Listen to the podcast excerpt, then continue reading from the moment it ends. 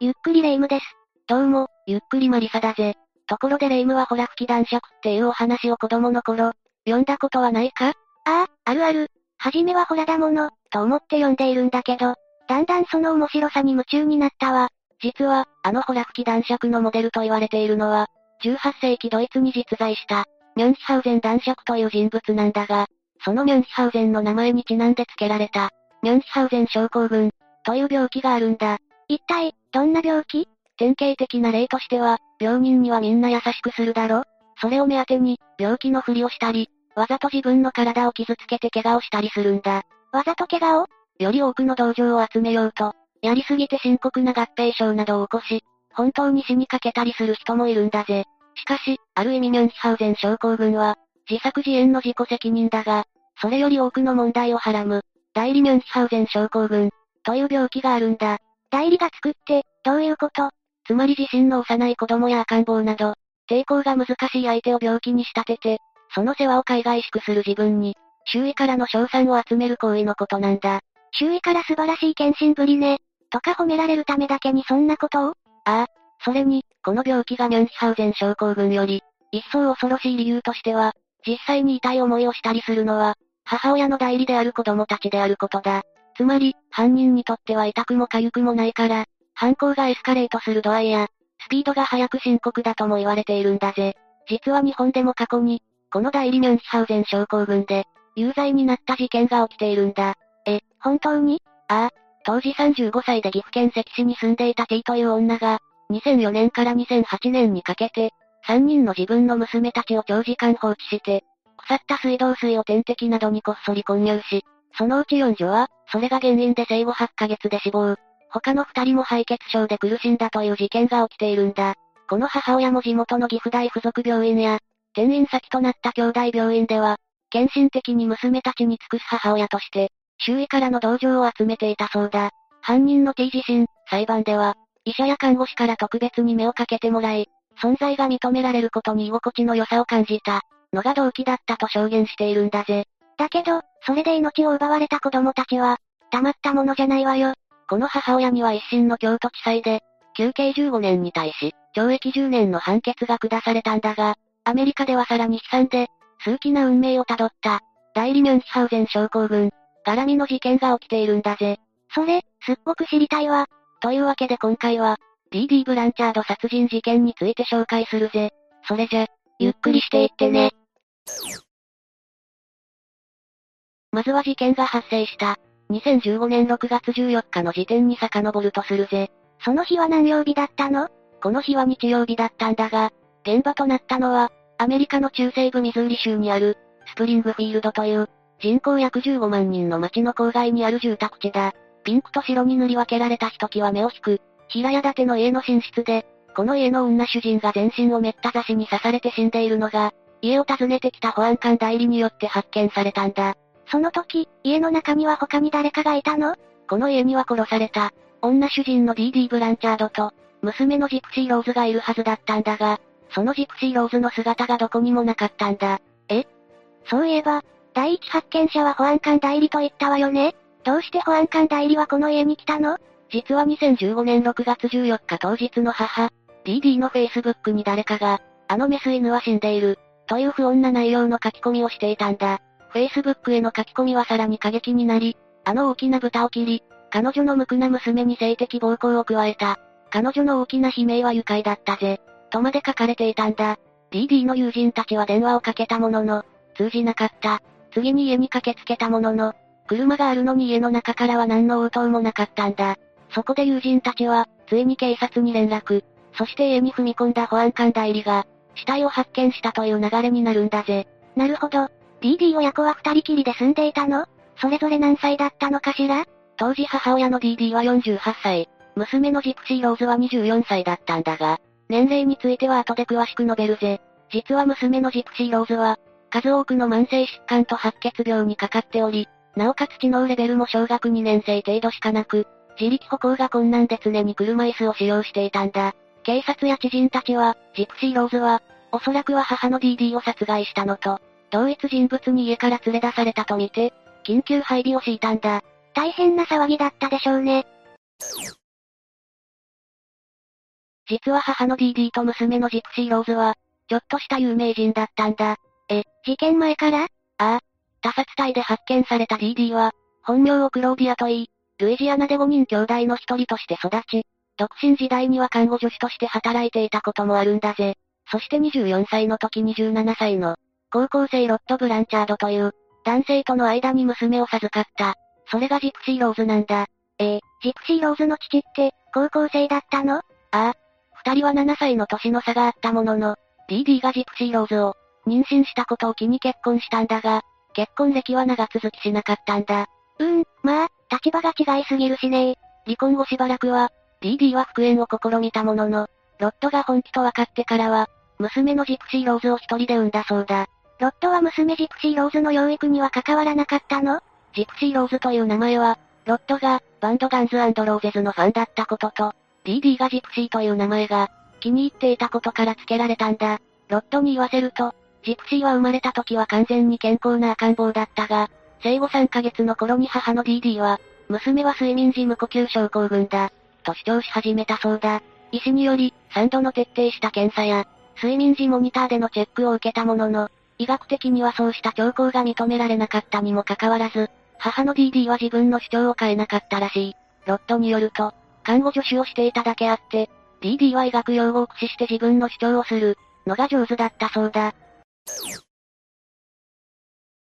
やがて娘を連れて実家に身を寄せた DD だったが、ジプシーローズが筋ジストロフィー症を患っているとして、幼少期は歩行器を、やがて車椅子を使用させるようになったそうだ。筋ジストロフィー症って確か遺伝性筋疾患でしょ ?DD やロットの親族に、そういう遺伝的な病気の兆候でもあったのかしら？そういうわけではないけどな。そしてちょうどこの頃、母 DD は小学小切手の不正利用などの犯罪を犯し、実家を離れてニューオリンズに転居したんだ。娘のジプシーローズも一緒に？ああ。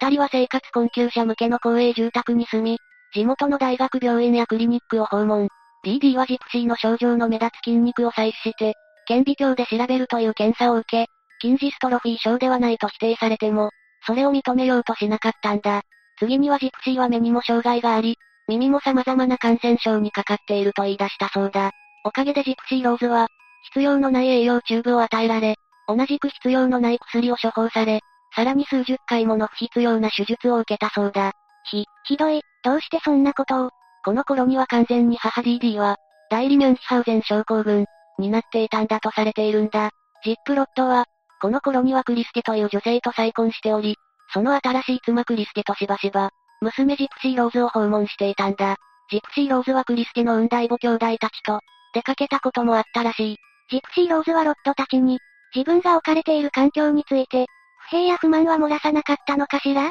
後にジプシーローズ自身が語ったところによると、母 DD は決してジプシーローズが、診察中に医師と直接話すことを許可しなかったそうだ。さらに母 DD は、ジプシーローズにほとんど教育の機会を与えていなかったらしく、ジプシーローズはほとんど独学で、読み書きをマスターしていたらしい。そして二人がニューオリンズに移住した後の2005年8月23日、あのハリケーンカトリーナが、ニューオリンズを襲ったんだ。死者数が1800人を超え、数多くの人たちが住む場所や、仕事を失ったあの大災害のああ。カトリーナによる大水害が起きた後、二人は住んでいた公営住宅を離れて、ルイジアナ州内の特別支援センターに姿を現したんだ。そこでジプシーローズは医療的ケアを必要とする子供だが、水害によって、出生証明書もこれまでの医療記録も全て失ってしまった、と主張したそうだ。あの大混乱の中では、そういうこともあるかもと思わされてしまうかもしれないわね。そしてその避難所で働いてた女性医師は、母 DD が切々と語る境遇に同情し、親子が医師のふるさとであるミズーリ州に、避難できるように手配してあげたそうだ。つまりは人の純粋な行為につけ込んだというわけね。DD とジプシーは2005年9月に、ミズーリ州の人口7000人ほどの小さな町に、一旦腰を落ち着けると、2008年3月に、後に DD が他殺体で発見されるまで、そこに住んでいたそうだ。そういえば、DD 親子は、どうやって生計を立てていたの ?DD は主に元夫、ロッドからの養育費と、ジプシーローズへの障害者手当で、生計を立てていたんだが、周囲には、元夫からは何の援助も受けていない、と嘘をついていたらしいぜ。まさかそれも、自分に対しての同情を引くために？そう考えるのが妥当だろうな。実際にはロットは月2200ドルの養育費を、再婚後もきちんと支払い続けていたんだから。1200ドル？約16万円じゃない？一説にはアメリカで生活保護夫婦が受け取る、平均支給額が月2200ドルと言われてるから、若いロットには負担だったろうが、娘が不憫だったんだろうな。さらにルイジアナ時代には、しばしばマクドナルドハウスに滞在していたそうだぜ。日本にもあるマクドナルドハウスは本来、長期入院が必要な子供とその子供に、付き添わなくてはいけない家族を支えるための施設だが、それを悪用していたんだな。ミズーリに移ってからは、隣のカンザス州にある病院へ行くための、無料のフライトサービスを受けたり、フロリダにあるディズニーワールドに旅行に行ったり、メジャーリーグの試合や、様々なチャリティーイベントに招待されたそうだ。もちろんその人たちはみんな、ジプシーローズは難病患者で、その娘のために献身的に尽くす、母 DD と思っていたのよね当然だ。スターで言えば、ロード・オブ・ザ・リング、で知られるイライジャ・ウッドや、ショーン・アスティンにも会っているし、有名カントリーシンガーのミランダ・ランバートからは、バックステージパスや個人的な寄付まで受けているんだぜ。さらに極めつけには、国際的ボランティア団体から、車椅子のジプシーローズの移動にも、便利なように長いスロープのついた、ピンクの壁も愛らしい平屋の一軒家を送られるんだ。家をもらったってこと？その頃、ロットと妻クリスケは、ジプシーローズの暮らしぶりを確かめるために、何度も彼らを訪問しようとしたものの、ロット曰く、いつも何かアクシデントが DD たちに起きて、計画はうまくいかなかったそうだ。ミズーリに移った後の DD は、周囲には元夫ロットは娘を捨てた、麻薬中毒者だと説明していたそうだ。もちろんそれは真実ではないし、ロットは、ジプシーローズがそれを欲しがっている、と DD に頼まれると、テレビや任天堂 Wii、その他のものをできる限り送り続けていたそうだ。ロットは手放した娘のことを、深く愛して心配していたのね。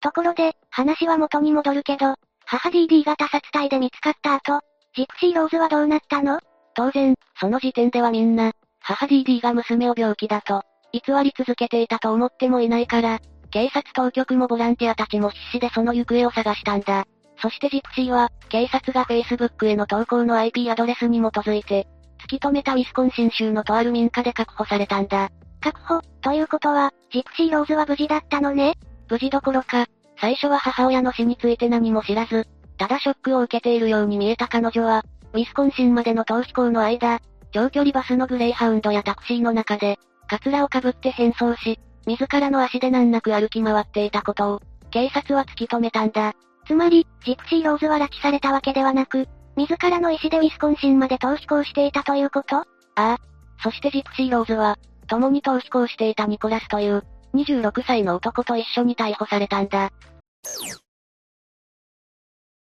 ジプシーローズとニコラスにかけられた容疑は、当然母 DD に対する殺人容疑だったんだが、彼らが罪に問われたミズーリ州では、第一級殺人犯となると死刑もあり得る、ということになってしまう。しかし、彼らは司法取引により、第二級殺人罪で裁かれることとなったんだ。ところで、共犯のニコラスって一体何者なの？ニコラスは当時26歳。ウィスコンシン出身で過去に何回かわいせつの罪で、逮捕歴がある精神的に問題を抱えた男性なんだが、ジプシーローズとは、クリスチャンのシングルばかりが集まる、オンラインのサイトで知り合ったそうだ。ということはジプシーローズは、ネットにアクセスすることはできていたということ？ああ。いくら DD が、知能指数の低い子だから、と周囲に嘘をつき、自分以外の人間との個人的な交流を、持たせないようにしていたとしても、実際にはジプシーローズはごく普通の知能を持った、年頃の女性に成長していたんだ。当然自我も目覚めるし、異性に対する興味や恋愛に対する憧れも持っていた。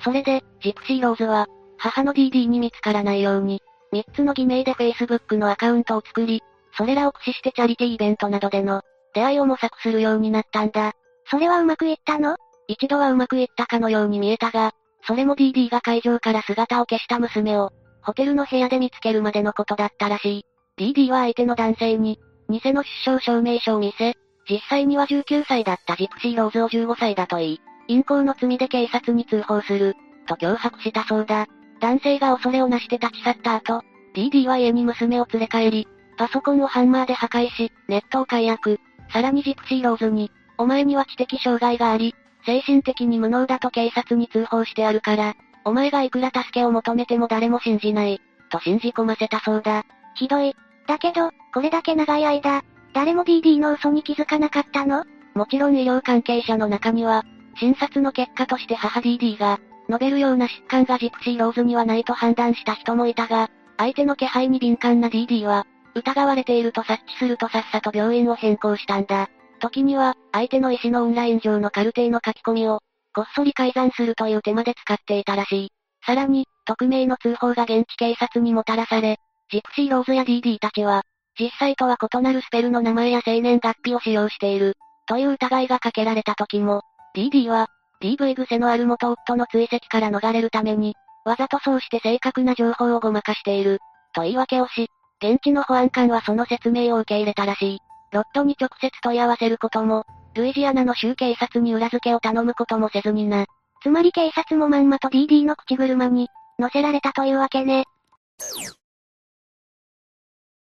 それにしても、よくもまあ周囲の人たちは揃いも揃って、DD にコロッと騙されたものね。それについては、後に関係者たちの多くが、DD は、かつて美の女王コンテストに、出た時の面影がまるでないほどに、肥満していたものの、明るく笑みを絶やさず、とてもチャーミングな魅力に溢れた人だった、と語っているんだ。離婚した元夫のロットでさえも、事件の全貌が明らかになるまで、元妻は全身全霊をかけて娘を守り、慈しみ、育てている素晴らしい母親だと信じて、疑ったことなど一度もなかった、と言ってるくらいだからな。天才的に人の心をつかむのが上手い人だったのかしら。しかし、うっすらとではあっても、DD の本性に気づいていた人たちはいたみたいだな。例えば DD の実の父親や兄弟たちは、DD が1997年当時、実望恋に気が状態に置くことで、死に至らしめたのではないかという、疑いを持っていたそうだ。その後父が再婚した DD のママ母であるローラは、ジプシーローズと DD が、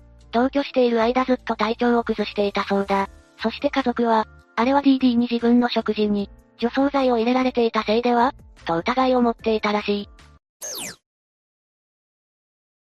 ところで裁判では、母 DD の真の姿が明らかになると同時に、ジプシーローズとニコラスがいかにして母親殺しを計画し、実行に移したかも明らかにされたんだ。それによると、オンラインサイトで出会った二人は、たちまちネット恋愛に落ち、ジプシーローズはニコラスのことを、自分のプリンスであるかのように感じていたらしい。まあ確かにオンライン上の恋愛は、ファンタジーと現実がごっちゃになりやすいもんねジプシーはニコラスと結婚して、子供を持つことまで夢見るようになり、二人は子供の名前まで決めていたらしい。そしてオンラインで出会って2年ほど経った2015年に、映画館で対面し、ついでに母 DD にも、顔合わせしようとしたらしいんだ。え、一体どうやって？その日、映画館ではシンデレラの映画を、上演することが決まっており、来場者はそれにちなんだ、コスプレをしていくことが可能だったんだ。それでジプシーローズとニコラスは、コスプレの格好のまま、さりげなくぶつかる、ことで知り合ったように見せかけて、後日 DD に交際の事実を告げようと思ったらしい。当日二人は顔を合わせてすぐに、映画館のトイレで性的関係を持ったそうなんだが、それにもかかわらずジプシーローズは内心、この人は大して格好良くないわ、と思っていたらしい。しかし、後日、二人が交際を始めたと、聞かされた DD は激怒。ジプシーローズのことを、盛りのついた犬呼ばわりし、不死だらだと責め立てたんだ。それでジプシーローズとニコラスはどうしたの？二人はオンライン上で話し合いを進めるうちに、自分たちにとって邪魔な存在である、母 DD に人生から退場してもらう、ことを計画するようになる。それって殺害するということ？ああ。そしてニコラスは、ジプシーローズが母 DD の目を盗んで、調達したお金を使って、長距離バスで再びミズーリ州を訪れ、二人が医師の診察を受けるために、外出している間は家の近くで潜んでいたらしい。そして夜になり、母 DD が寝入ったところを、見計らったジプシーローズが、こっそりニコラスを家に招き入れ、ジプシーはニコラスに準備していた手袋や凶器のナイフ、縛り上げるためのダクトテープを手渡した。それを受け取ったニコラスは、計17回 DD を刺すことで、彼女を殺害。母親の悲鳴を聞かないで済むように、バスルームに避難していたジプシーは、すべてが終わると母親の寝室にやってきて、母親の血濡れた死体がある横で、ニコラスと再び性的関係を持ったそうだ。ええ母親の死体の横で。ま、これに関しては後日ジプシーローズは自身の裁判で、ニコラスが母親を死後性的暴行しようとしたので、それを止めるためにやむなく応じた。と述べ、ニコラスは、ジプシーローズに誘われたのだ。と述べているんだがな。いずれにせよ、その後二人は DD ガロットからの、養育費をタンス預金していた4000ドル余りを持ち出し、郊外のモーテルに一時滞在。カツラや服を買い揃えた後、手元に持っていては危険な凶器とお金を郵便で、ニコラスのウィスコンシンの家に発送してから、長距離バスに乗り込んだんだ。そして、ウィスコンシンの家にたどり着いて、そこにいる時に逮捕されたというわけね。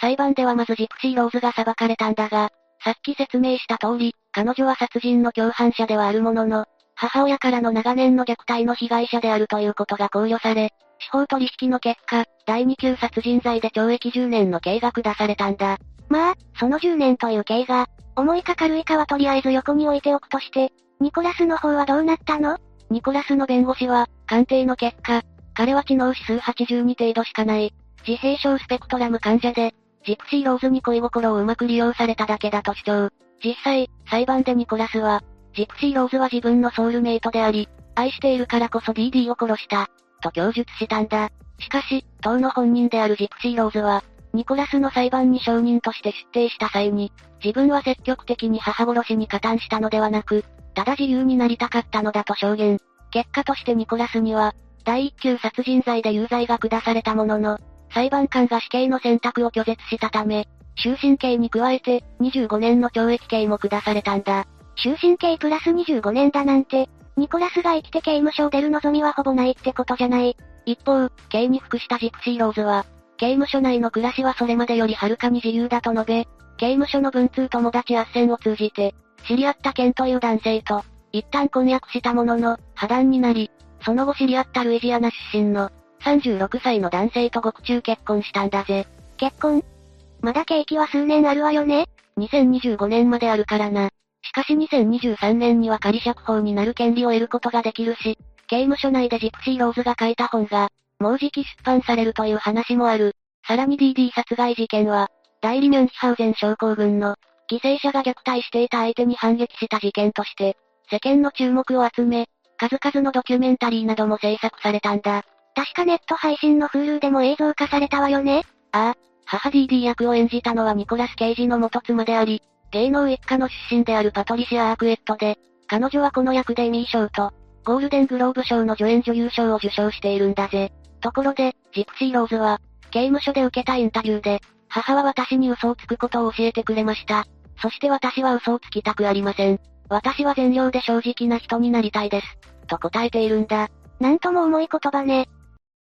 ところで、この事件でショックを受けたのは、ジプシーローズやニコラスの家族だけではなく、周囲の人たち全てだったと言っても過言ではない。確かに、自分たちの善意がいかに、悪用されたのかをまざまざと、見せつけられる結果になったんだものね。ああ、アメリカの法廷の様子は、テレビで中継されることもしばしばあるんだが、ジプシーローズがスタスタと自分の足で歩いて、法廷に入ってきた姿を見て、ショックと混乱で涙が止まらなかった人も多くいたらしい。しかし、ジプシーローズや、ニコラスのことは裁けても、代理ミュンヒハウゼン症候群を患い、周囲の人間すべてを欺いてきた。DD については、まさに死人に口なし。その真意も何も問いただすことはできないんだぜ。ただ、DD の遺体は火葬された後、位牌となってルイジアナの家族のもとに、送られたそうなんだが、受け取った父や兄弟、